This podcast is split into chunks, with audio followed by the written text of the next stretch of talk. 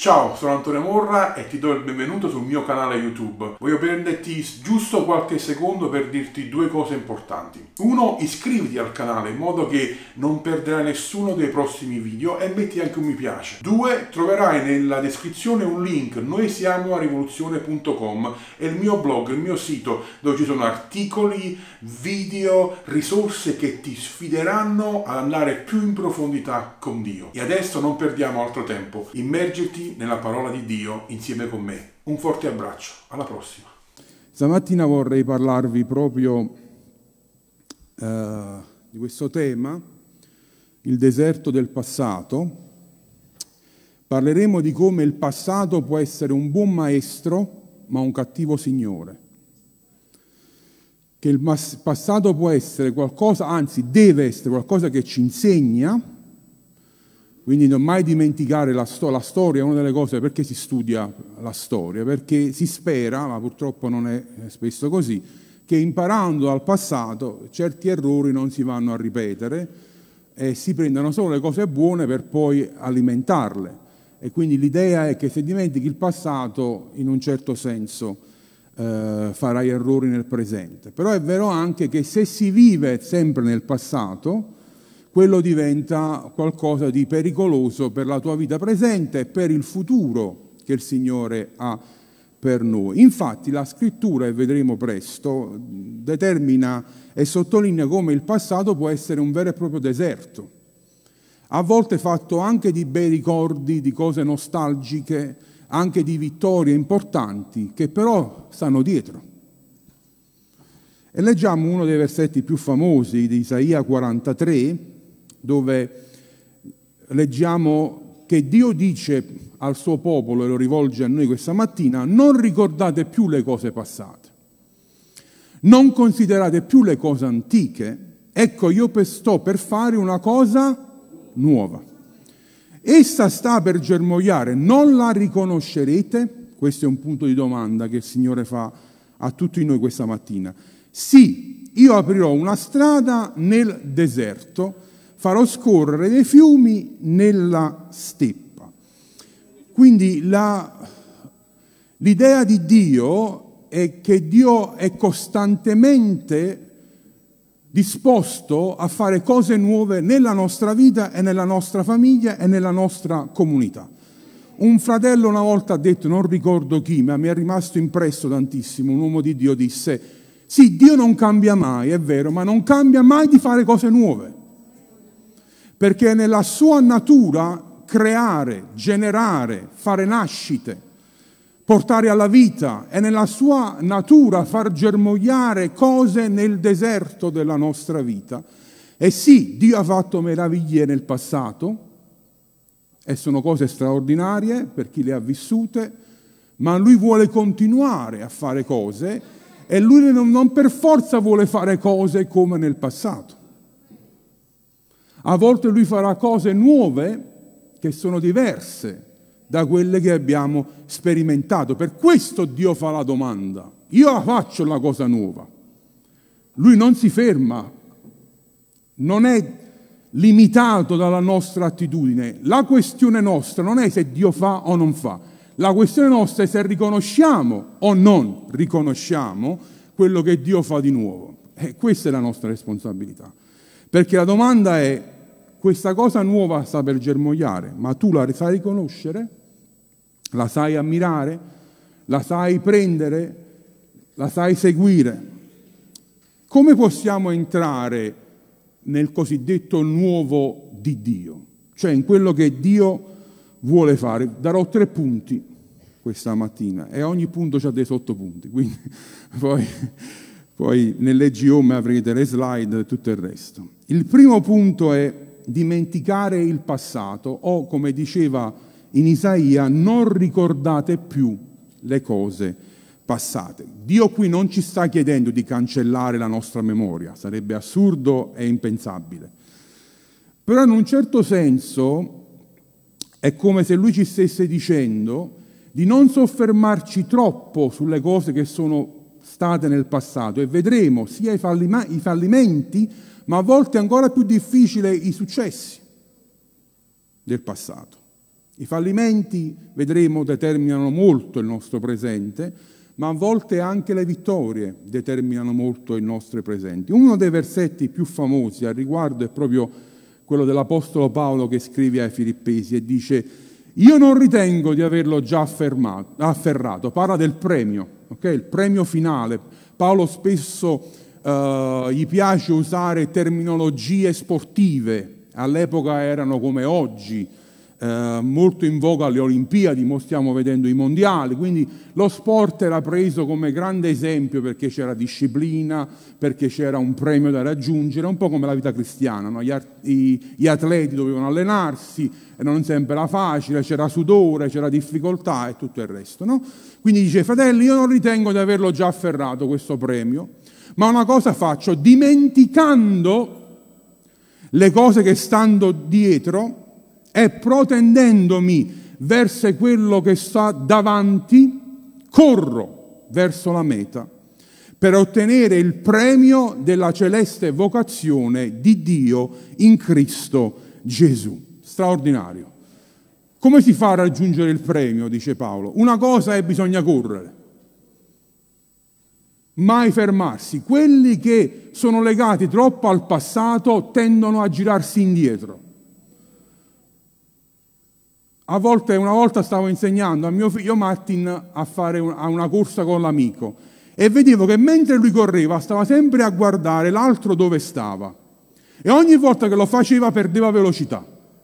Quindi più guardava dietro non si rendeva conto che guardando dietro faceva recuperare il suo avversario, tra virgolette, e quindi a un certo punto l'ha supparsato perché lui era così preso a vedere ma questo dove sta, invece di correre per la sua strada e raggiungere l'obiettivo.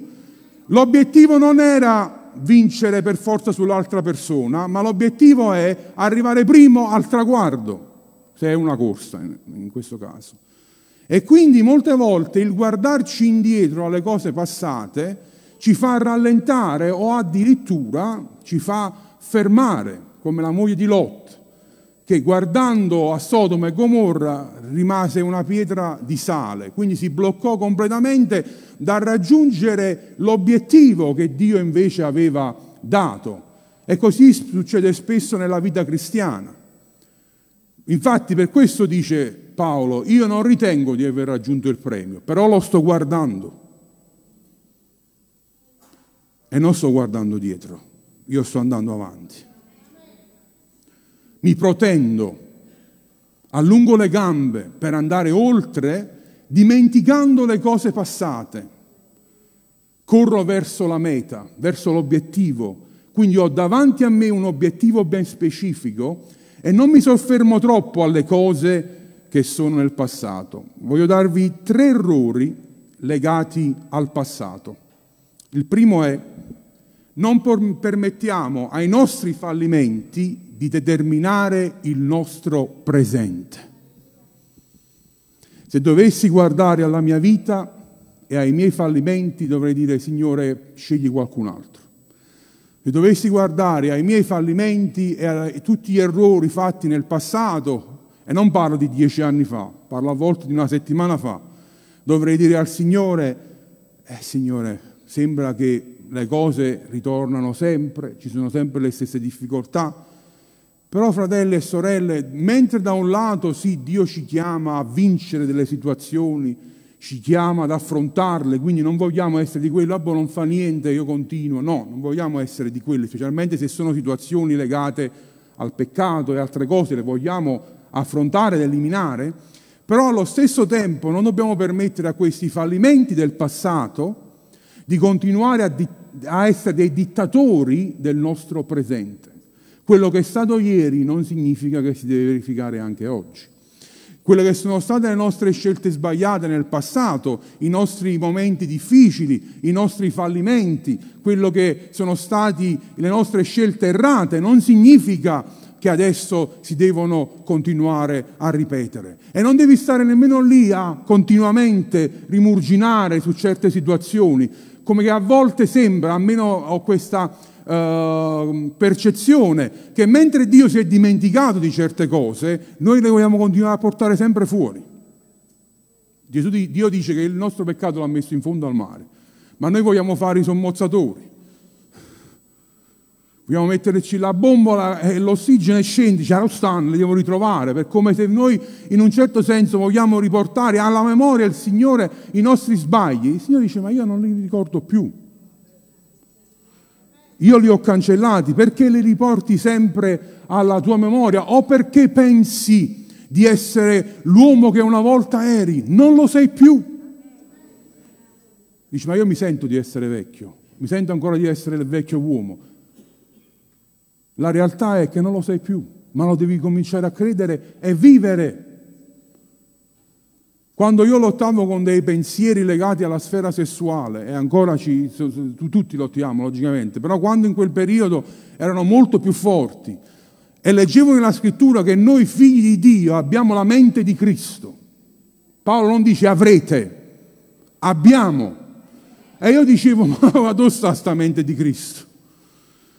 I miei pensieri sono tutt'altro i pensieri che Gesù aveva, ma ho dovuto cominciare a credere nella realtà della mia vita spirituale, dimenticando il passato, allontanandomi dai miei fallimenti passati e afferrando il nuovo che Dio aveva per la mia vita, che io effettivamente avevo la mente di Cristo.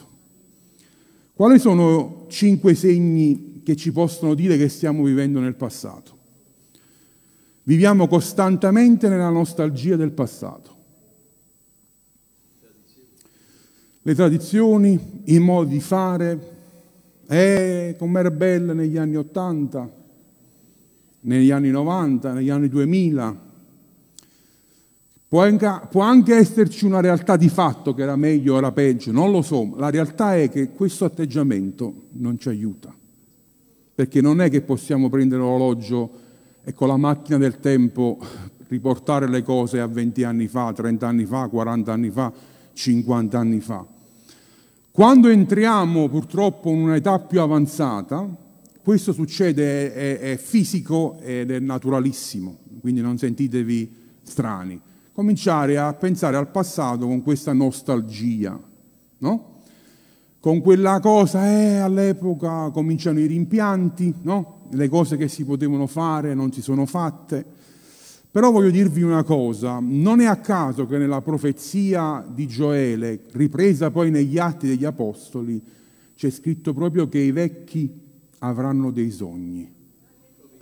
Proprio le persone che nel naturale stanno più a guardare dietro, perché avanti sono pochi gli anni che rimangono. No?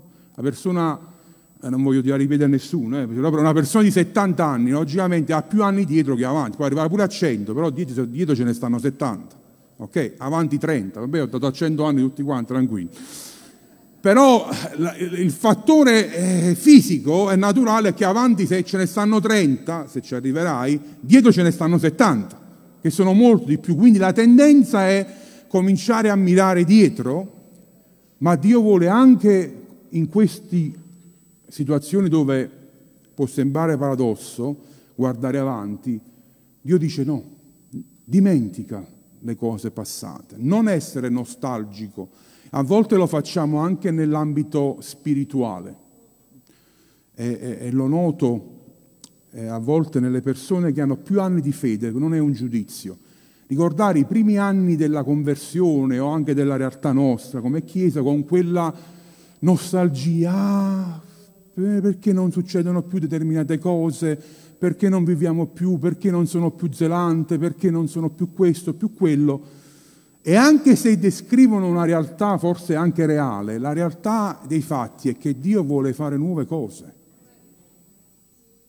E finché staremo lì a, a soffermarci su quello che è stato, bello o brutto che sia, quando arriverà il nuovo non lo riconosceremo. Questo è l'errore, questo è il grave danno che a volte la nostalgia del passato ci fa così bloccare che quando poi Dio mette sul tavolo nuove cose, nuove strategie, nuovi modi di fare, fare nuovi percorsi per la nostra vita, ci sembrano strani perché siamo troppo legati alle cose nostalgiche del passato. Questo può capitare a tutti. Io quando vado in altre culture, come quella del Messico o altre, non vado con la nostalgia nel cuore. Dico, Signore, se ci sono cose che tu stai facendo che possiamo imparare, io sono aperto.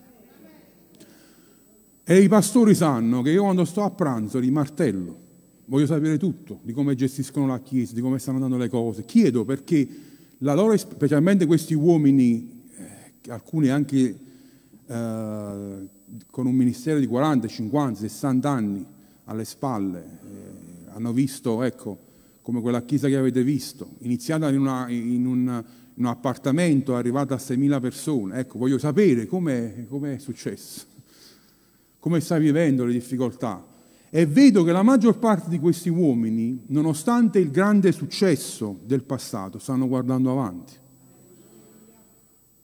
E specialmente con la pandemia, molti mi hanno detto, specialmente un pastore, abbiamo speso un bel po' di tempo a tavola insieme a parlare, dicendo io stavo andando in depressione perché in due anni ho visto un lavoro di 40 anni di ministero quasi svanire davanti ai miei occhi. difficoltà economiche. Purtroppo la gente, senza criticare nessuno, se non viene in chiesa non ha il cuore di continuare a donare, perché pensano che comunque il locale cammina da solo. No, il locale che loro avevano in quei due anni si hanno dovuto pagare comunque le cose, gli affitti, i mutui, non so. E quindi la manutenzione, perché non è che in due anni si ferma il Covid, fa fermare pure la ruggine o che si rompe una cosa. No, eh come hanno, avete vissuto alcuni con i vostri negozi, non è che il vostro titolare o il vostro affittuario ha detto no vabbè c'è il covid, non mi pagare, ci, vediamo fra due anni. No, no, non hanno detto così. Quindi situazioni economiche molto forti, pressioni, gente che veniva a mancare, gente che andava col Signore, eh, tutte queste situazioni. E quando hanno riaperto, mi diceva questo pastore, ho dovuto fare una profonda riflessione, mi sono preso dei giorni di preghiera e digiuno e solitudine per dire Signore, mo che cosa dobbiamo fare? Pensate, lui mi diceva, noi avevamo 1500 persone al servizio nella Chiesa, 1500 persone, vabbè, per gestire 7000 persone, no? Abbiamo più di 72 ministeri tra giovani, adolescenti, coppie, eh, divorziati, eh, singolo, una marea, dice, però di questa maggior parte le persone non conoscevano nessuno. Era diventata una macchina operativa ormai, era così grande la cosa che era ingestibile nel senso che andava avanti perché andava avanti, perché ormai era una struttura così ben organizzata che si muoveva e non, e non era contrario a certe cose, però diceva adesso è tutto più ridotto, molti stanno piano piano ritornando e io mi sono dovuto soffermare, il Signore ha detto io voglio fare una cosa nuova. Di questi 72 ministeri ne inizierai solo 10 per il momento. E di queste 1500 persone voglio solo che ne userai 200. Ecco. E voglio che cambiare questo e quell'altro. Non vi so dire tutto quello che il Signore ha detto che sarebbe lungo, ma Dio voleva fare una cosa nuova. Adesso la responsabilità qual era? La riconosceremo noi queste cose nuove? O la nostalgia, ah, quando era bello, quando avevamo 72 ministeri, 1500 persone che a servizio e questo e quell'altro. No, Dio vuole fare una cosa nuova. Un altro segno è che non riesce a perdonarti degli errori del passato. Non riesci a perdonare persone che ti hanno ferito nel passato. Queste cose bloccano, immobilizzano, sono come zavorre Avete presente nei film antichi, adesso non si usa più, nelle prigioni mettevano quelle palle enormi al piede delle persone, in modo che pure se riusciva in qualche modo a scappare, a roiva, facevi tre passi e anche il più grasso dei, dei, dei, della polizia ti beccava perché con una palla al piede di 40 kg o 50 kg non è che te ne scappavi chissà quanto.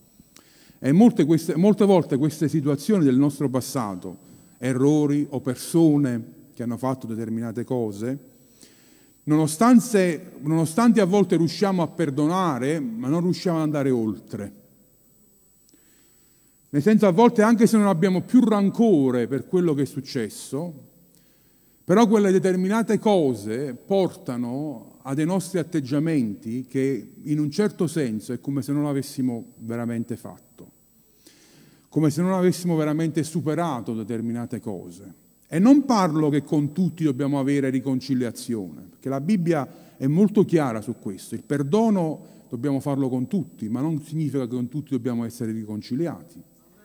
Perché la riconciliazione non è tra te e Dio, è tra te e l'altra persona. Il perdono è tra te e Dio. Io posso poi perdonare anche uno stupratore che mi ha violentato. Io posso perdonare anche un padre che è stato violento nei miei, nei miei, confronti, perché Dio mi dà il suo perdono e io perdono, ma se quella persona rimane tossica, il fatto di, avvicinarmi non è una buona soluzione. Se continuerà a violentarmi non è una buona soluzione. Se continuerà a essere violento, a essere verbalmente una persona che inferisce sulla tua vita e butta sangue e veleno su di te, tu lo puoi perdonare, ma non significa che devi avere per forza relazione con quella persona. A volte abbiamo confuso il perdono con la riconciliazione. Certo, la riconciliazione è l'obiettivo, potrebbe succedere, gloria a Dio se succede, ma ci vuole ravvedimento da entrambe le parti. Io posso ravvedermi dai miei errori, ma non posso chiedere perdono per l'errore che hai fatto tu. Io posso perdonare, ma non diventiamo più buoni di Dio. Non diventiamo più buoni di Dio. Perché Dio richiede il ravvedimento per dare il perdono. Non so se abbiamo letto bene la Bibbia. Dio richiede il ravvedimento per darci il perdono. Certo è gratuito, ma dobbiamo riconoscere i nostri errori. O no? Certo, Lui causa il ravvedimento, perché è la bontà di Dio che ci porta al ravvedimento. E quindi potrebbe essere che la nostra bontà porta gli altri al ravvedimento. Il fatto che noi, nonostante abbiamo subito certe cose, rilasciamo il perdono, ma non lo possiamo imporre a nessuno. E non possiamo imporre nemmeno la riconciliazione con nessuno possiamo fare la nostra parte.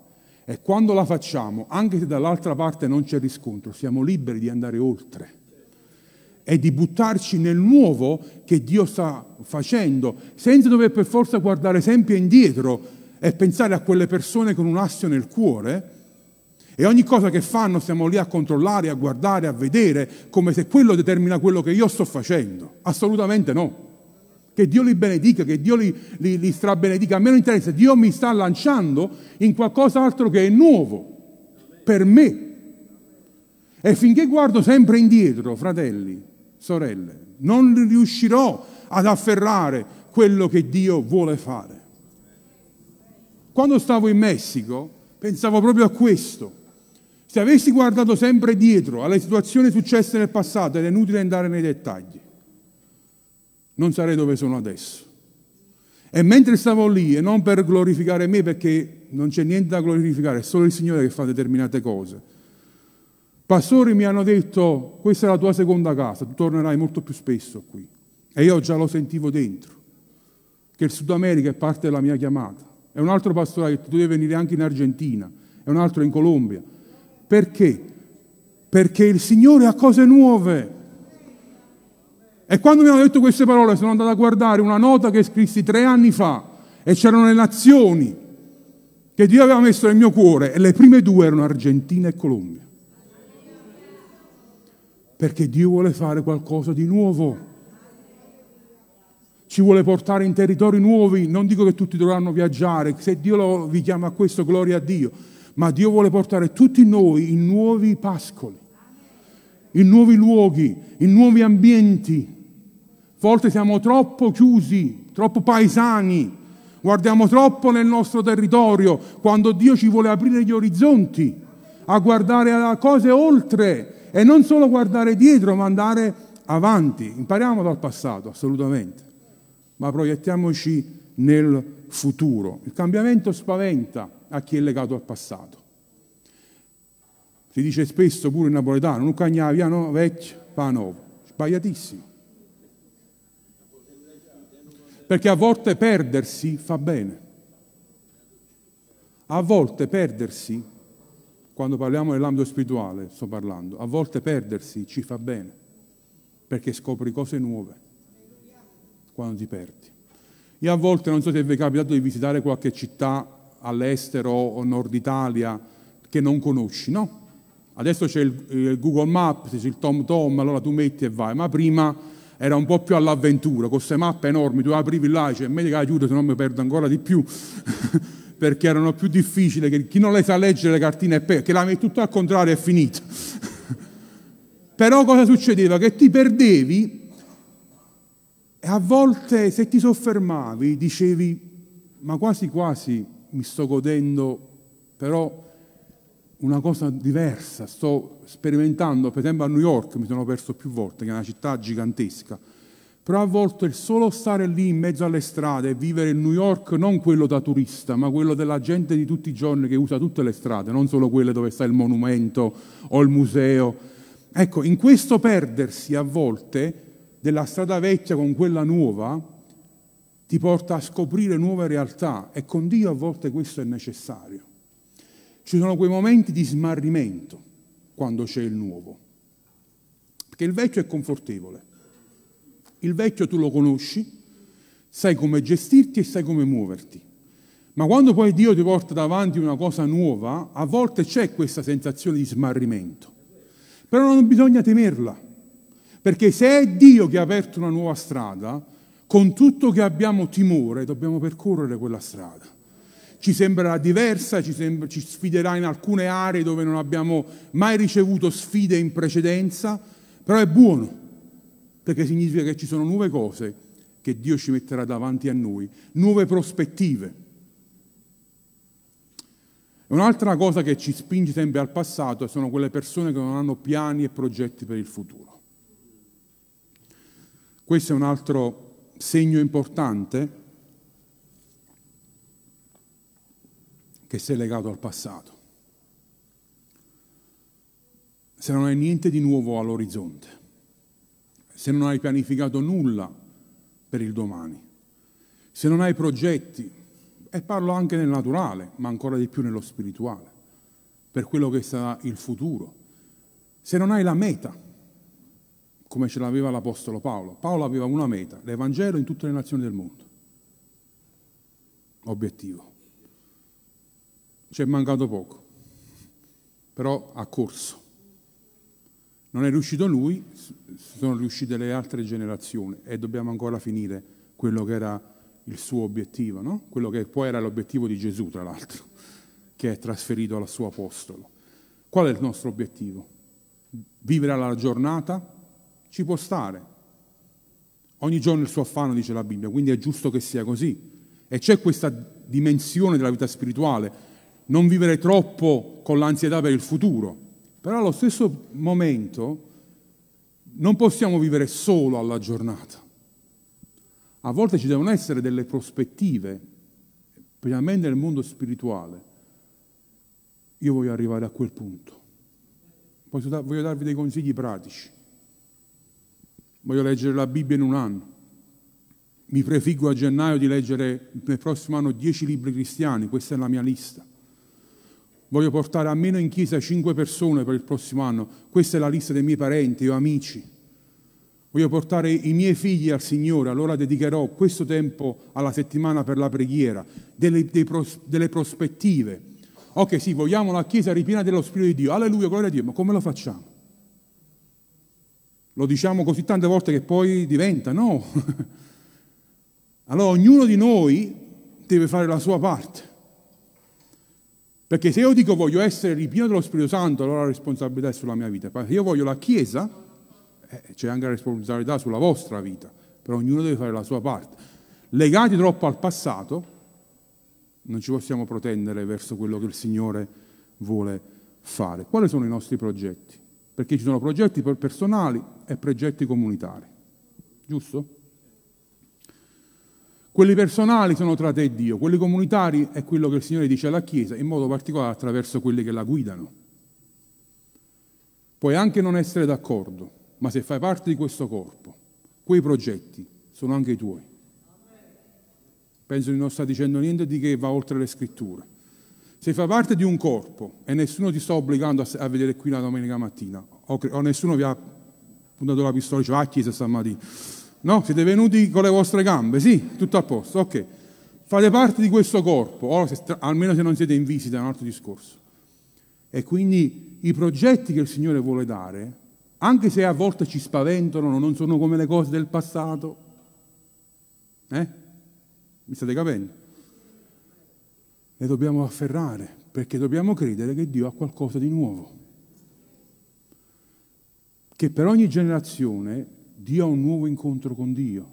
Cioè Dio ha un, un, ha un nuovo incontro per quella generazione. Che per ogni generazione a volte Dio deve cambiare le strategie.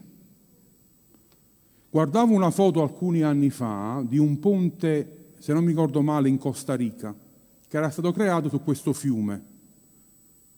Negli anni il fiume si era spostato a causa dei, dei maremoti, a causa di terremoti, ed è arrivato questo ponte sopra la terra, la gente ci camminava sotto.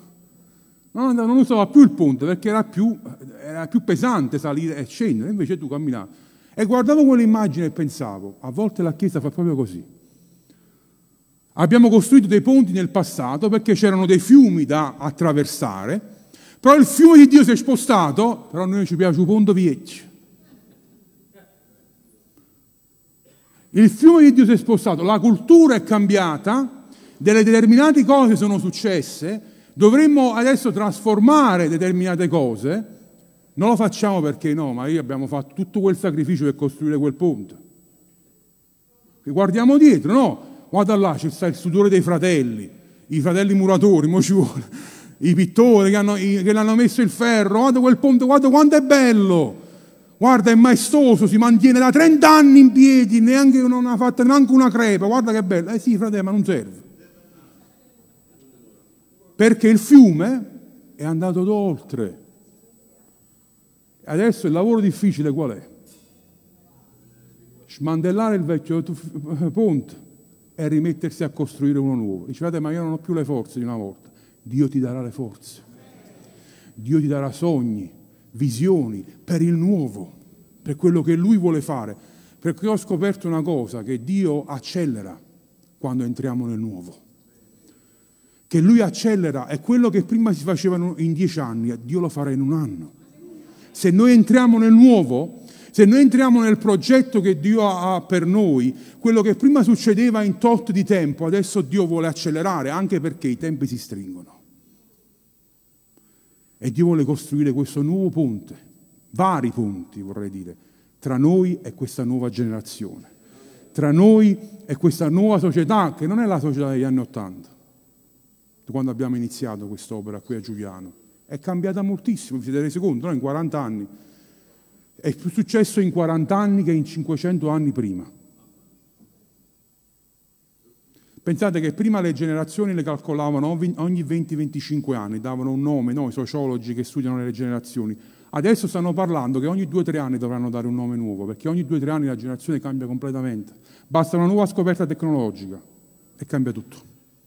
Adesso uscirà il metaverso, uscirà il mondo, eh, i visori virtuali e quello cambierà ancora tutto un'altra volta. E quindi che facciamo? Usiamo i punti degli anni Ottanta? Non funzionano. Dobbiamo entrare nel nuovo che Dio ha preparato per noi, avere fiducia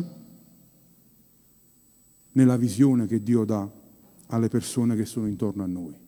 Amen? Andiamo oltre. Secondo punto, non puoi vivere sulle vittorie del passato, un po' già l'ho, menzionato. Ma i grandi, i grandi guerrieri, come Napoleone o i grandi Cesare di Roma, erano dei grandi guerrieri, ma a volte hanno perso grandi guerre perché volevano usare le stesse strategie delle vittorie passate con popoli nuovi. E non sempre funziona. Il grande Napoleone prese una grande batosta quando arrivò in Siberia, nella Russia, faceva freddo, e voleva usare la stessa strategia che lui aveva usato in tutta l'Europa, ma là era un altro mondo ebbe una grande batosta, perse una grande quantità di uomini perché andò lì con l'idea, abbiamo vinto prima, come dice, la squadra che vince si cambia invece. L'abbiamo visto, no? Siamo andati agli europei, abbiamo vinto, la squadra che vince non è andata a fare i mondiali, quindi si doveva cambiare, ma non l'ha cambiata l'allenatore, perché? Eh, la squadra che ha vinto, però i mondiali non sono gli europei. E ogni volta che viviamo legati troppo anche alle vittorie del passato, che devono essere di incoraggiamento, eh, fratello, non voglio che eh, non le comprendiamo, ma anche le vittorie del passato possono essere delle zavorre, quando Dio ci sta spingendo in nuovi territori, in nuove aree. A me mi capita spesso, quando vado in un luogo che non ho mai visto, di chiedere al pastore o al responsabile che è lì, di dedicarmi un po' di tempo per stare solo prima della riunione nel luogo dove dobbiamo ministrare. Mi siedo e aspetto il Signore e chiedo, Signore, vorrei, vuoi fare qualcosa di diverso che io sono abituato a fare? Mi è capitato anche in Messico, perché non sempre quello che hai fatto prima funziona adesso. Gesù diceva, io faccio solo le cose che vedo il Padre mio fare. Ma che significa? Che significa?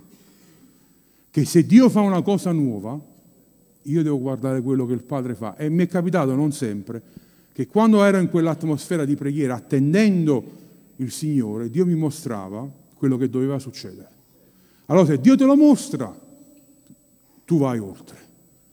Signore, sì, non sono abituato a farlo così, però tu sai quello che funzionerà qui in questo luogo, che io non conosco questa cultura, non conosco questa chiesa, è la prima volta che saluto l'anziano, il pastore, è la prima volta che vedrò questi credenti e li vedrò probabilmente fra due anni. Ma se voglio avere un impatto qui, tu li conosci da centinaia di, di anni, tu conosci i loro cuori, conosci i loro bisogni e allora posso entrare nel nuovo che tu hai preparato per loro. Non sono abituato, non è nelle mie corde, non è una cosa che io so fare, però ho fiducia in te e lo facciamo insieme. Quindi eh, non leghiamoci troppo alle vittorie del passato, le nostalgie del passato. Dio vuole andare oltre. Dio vuole portarci oltre. Sia i fallimenti, sia le vittorie del passato possono essere una zavorra per i nostri piedi. Non puoi vivere su una visione vecchia.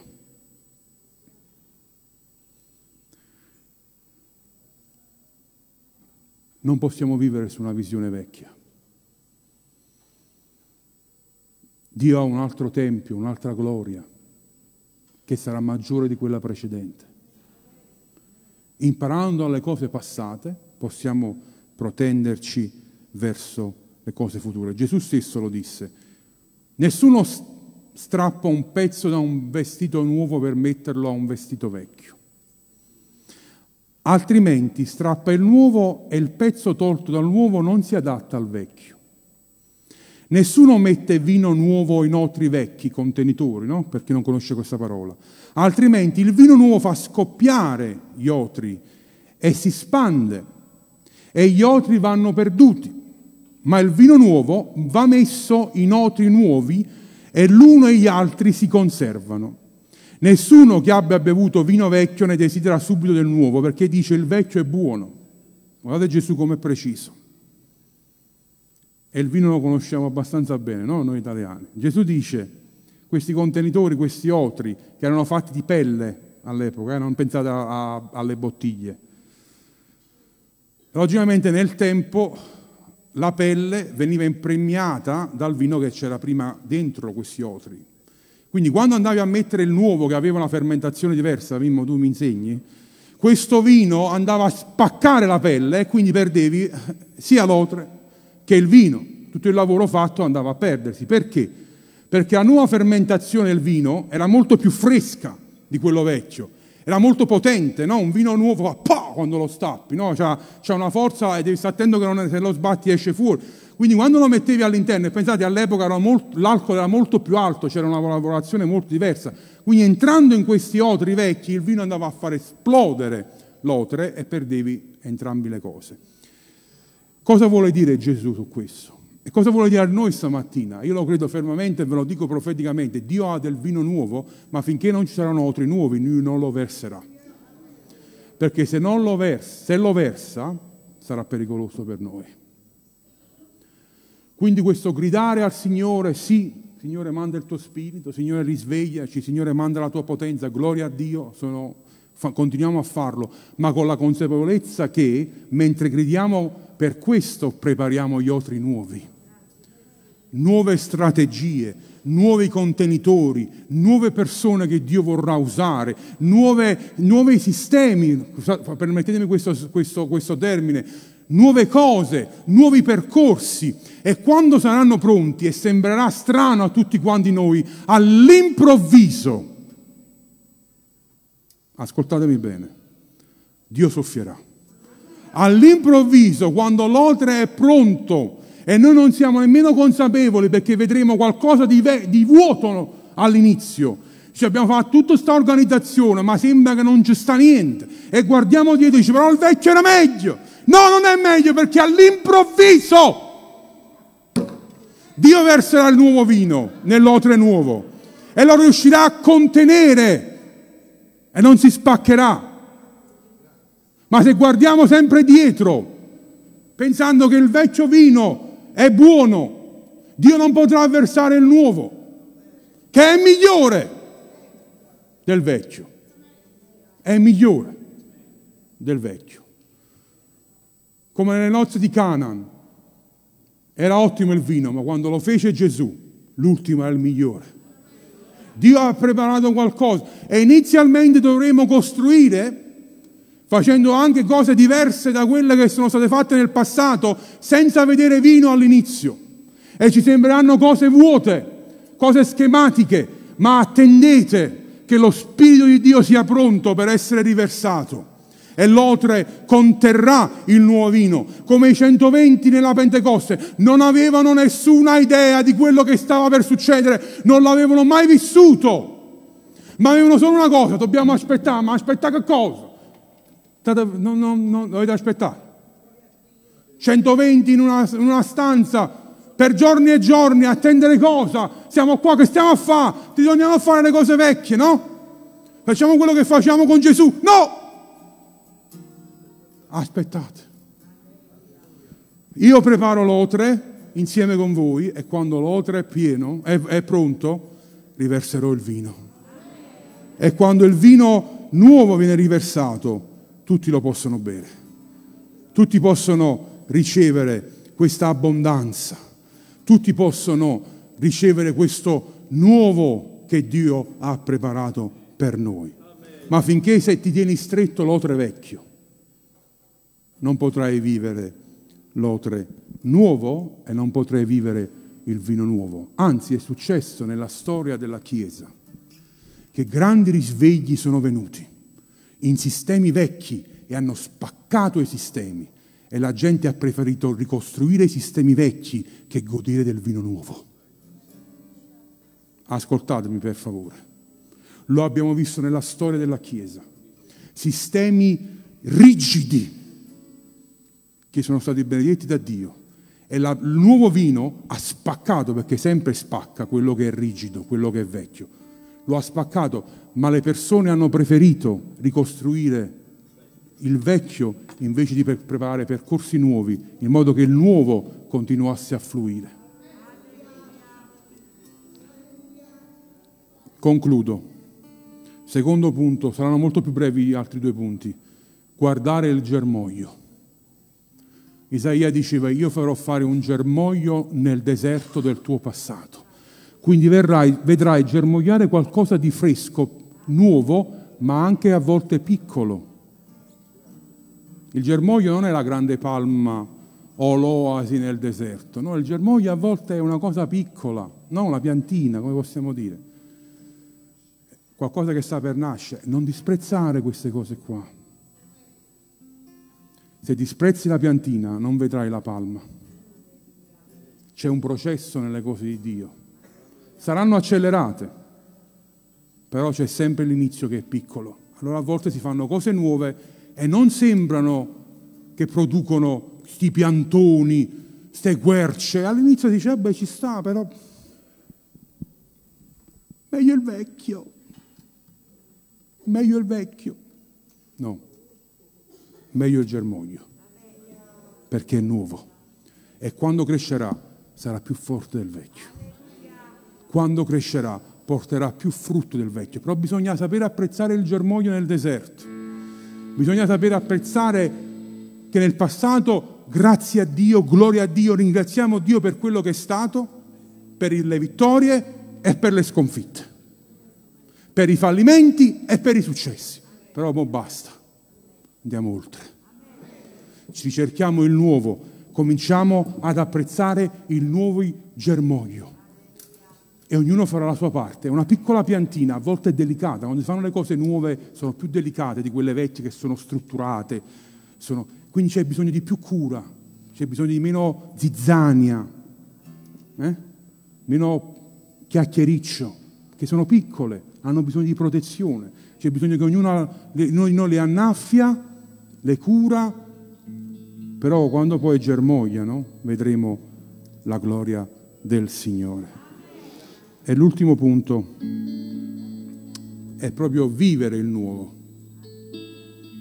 che Dio ha per noi. Poter godere del frutto di questo albero che poi cresce nel deserto del nostro passato. Io voglio fare una cosa nuova, dice il Signore. Voi la riconoscerete? Io voglio dire, Signore, aiutami. Gesù molte volte ha detto, Ah, Gerusalemme, Gerusalemme. Piangendo nel suo cuore. Ah, Gerusalemme, Gerusalemme. Gesù piange solo due volte. Per Lazzaro e per questa volta qui nella Bibbia. Avrà pianto molte più volte, ma viene riportata solo queste due volte nella Bibbia. Ah, Gerusalemme, Gerusalemme. Se avessi riconosciuto il tempo della tua visitazione ma non l'ha riconosciuto. E Gesù già poteva vedere che fra 70 anni da quel momento tutta Gerusalemme è distrutta dai romani. E con i soldi del Tempio, dell'oro del Tempio, i romani hanno costruito il Colosseo. Sapete questo? Con i soldi del Tempio di Gerusalemme avranno costruiranno una cosa dove altri cristiani moriranno. Ah, Gerusalemme, Gerusalemme, diceva il Signore, se avessi solo riconosciuto il tempo della tua visitazione, tutto questo non sarebbe accaduto. Ah, Chiesa di Giuliano, ah, Antonio, riconosci il nuovo che io sto facendo. Non rimanere legato alle cose del passato, ma come l'Apostolo Paolo vogliamo protenderci verso il futuro. Vogliamo prote- imparando dal passato, ma vogliamo protenderci verso il nuovo che Dio ha preparato per noi, in modo che Gesù non dovrà piangere anche sulle nostre vite. E dire, ah, Marco, Giovanni, Maria, se solo avessi riconosciuto se solo avessi riconosciuto il tempo della mia visitazione, invece eri legato alle cose del passato, ma io voglio to- tagliare questo cordone una volta e per sempre. Eh sì, darti un calcio e spingerti oltre.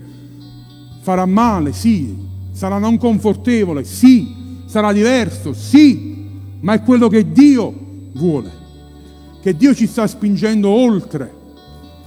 E lo sentivo per me e ve lo apro per voi questa realtà è stata troppo locale per troppi anni. Il Signore vuole spingerci a un'apertura internazionale e che segnatevelo nelle nostre agende, quello che vi sto dicendo. Non perché viaggio io, non è questa la questione, ma Dio ci connetterà con persone che hanno l'avanzamento del regno di Dio non solo in un luogo, ma per tutto il mondo, fino, come ha detto Gesù, fino all'estremità della terra. Che è sempre stata questa la missione della Chiesa, sì vivere la realtà locale, ma il nostro cuore non è legato a tradizioni umane o locali. Il nostro, il nostro cuore, come diceva Antonio Mallardo, è legato al regno di Dio e il regno di Dio non è in una sola città, non è in un solo paese. Il regno di Dio è globale, anzi è cosmico, perché va anche nei cieli e sotto i cieli. E questo è il nostro posto come Chiesa.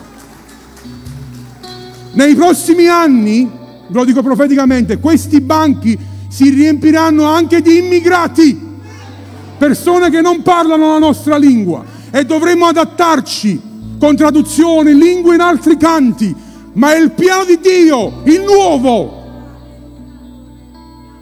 che Dio ha per noi.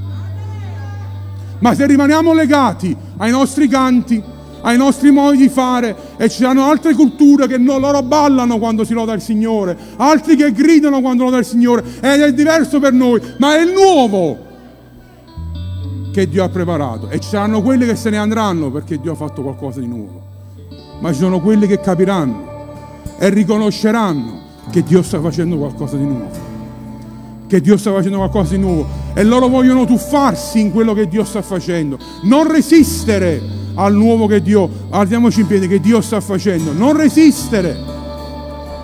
E voglio dare anche un incoraggiamento a quelli che hanno avuto passati difficili, fratelli, sorelle. Non voglio sminuire né screditare quello che ti hanno fatto, detto e quello che hai subito. Ma siamo consapevoli che il passato non può essere tramutato né cambiato. Non possiamo tornare indietro, questo ci è chiaro. E lo so che certe situazioni sono traumatiche e non si risolvono con uno schiocco di dita né con una predicazione, lo comprendo, lo comprendo molto bene. Ma per l'amore di Gesù che ha nel tuo cuore e per afferrare quello che Dio ha di nuovo, metti tutto alle spalle. Dici Signore aiutami, non riesco ad abbandonare il mio passato, mi perseguita. Quelle situazioni mi perseguitano, quei rimpianti mi perseguitano Certe persone mi perseguitano, certe persone che non ci sono più mi perseguitano. Il, il, il bisogno di volerle ancora al mio fianco, normalissimo, naturale, però a volte queste cose ti bloccano. E Dio vuole dirti, per amore della tua stessa vita, scollati e vai oltre per amore di quello che io voglio fare con te e attraverso di te, per la mia gloria, vai oltre, spingiti avanti. E mentre cantiamo vorrei chiedere se ci sono persone, se chiudiamo tutti quanti gli occhi, un momento di privacy per chi deve rispondere a questo appello, non, non verremo avanti, lo voglio fare dal posto. Stiamo per concludere. Per tutti quelli che hanno situazioni nel passato che riemergono, giganti che ritornano, sofferenze che non se ne sono mai andate, dipendenze che non se ne sono mai andate. Mentre tutti hanno gli occhi chiusi, per favore, vorrei chiedere di, di alzare la tua mano stasera, stamattina, come segno di dire Signore, voglio tagliare col passato. Voglio dare un taglio netto. Ok, ho visto, potete abbassare, potete abbassare. E ci sono altre persone che vogliono dare un taglio al passato. Qualsiasi cosa sia successo.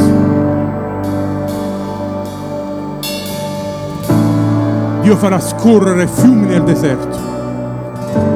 Dio farà scorrere fiumi nella steppa, nell'aridità lui soffierà col suo spirito, lui verserà vino nuovo. Se tu lasci quell'otre vecchio che a volte è così caro, ma che ormai è passato, e afferri quello di nuovo che Dio ha, Dio vuole portarti nella nuova dimensione, nel nome di Gesù. Signore, per tutte queste mani alzate, Padre. Non conosco le situazioni, la maggior parte non conosco il loro passato, ma tu sì, Signore. Tu lo conosci profondamente, tu eri lì quando l'abuso accadeva, tu eri lì quando quelle parole sfrecciavano nel, nel cuore, Signore. Tu eri lì quando moriva quel caro o quella cara, Signore tu eri lì, Signore, quando lo sconforto, Signore, arrivava, Signore. Tu non eri distante dai tuoi figli, Signore. Tu eri lì, Signore, quando si rompeva quella relazione, Signore. Tu eri lì, Signore. E per il loro amore, Signore, li vuoi prendere in braccio e portarli oltre quella palude del passato che più ti sbatti e più scendi. Quella palude sanguisuga che è a volte confortevole, ma più ti muovi e più sprofondi. Allora, Signore, prendici, tiraci fuori dalle paludi del passato, Signore. e portaci nel nuovo che tu hai preparato per noi, Signore. Portaci in una nuova dimensione, Signore. Portaci nei nuovi fiumi, nella nuova realtà, nel nuovo vino che tu hai per noi, Signore. Lavaci da ogni fango che si attacca addosso, Signore. Quelle ferite, Signore, profonde che solo tu conosci, lacrime che solo tu conosci, Signore, che la tua mano possa sanare, Signore, quello che è nel passato, Signore, per spingerci oltre, Signore. Nel nome di Gesù, Signore. Cantiamo. Non posso controllare il passato. Cantiamo. Ma se so che tu sarai con me. E mai per un minuto mi hai abbandonato. Signore, tu sei qui. Vai Marco.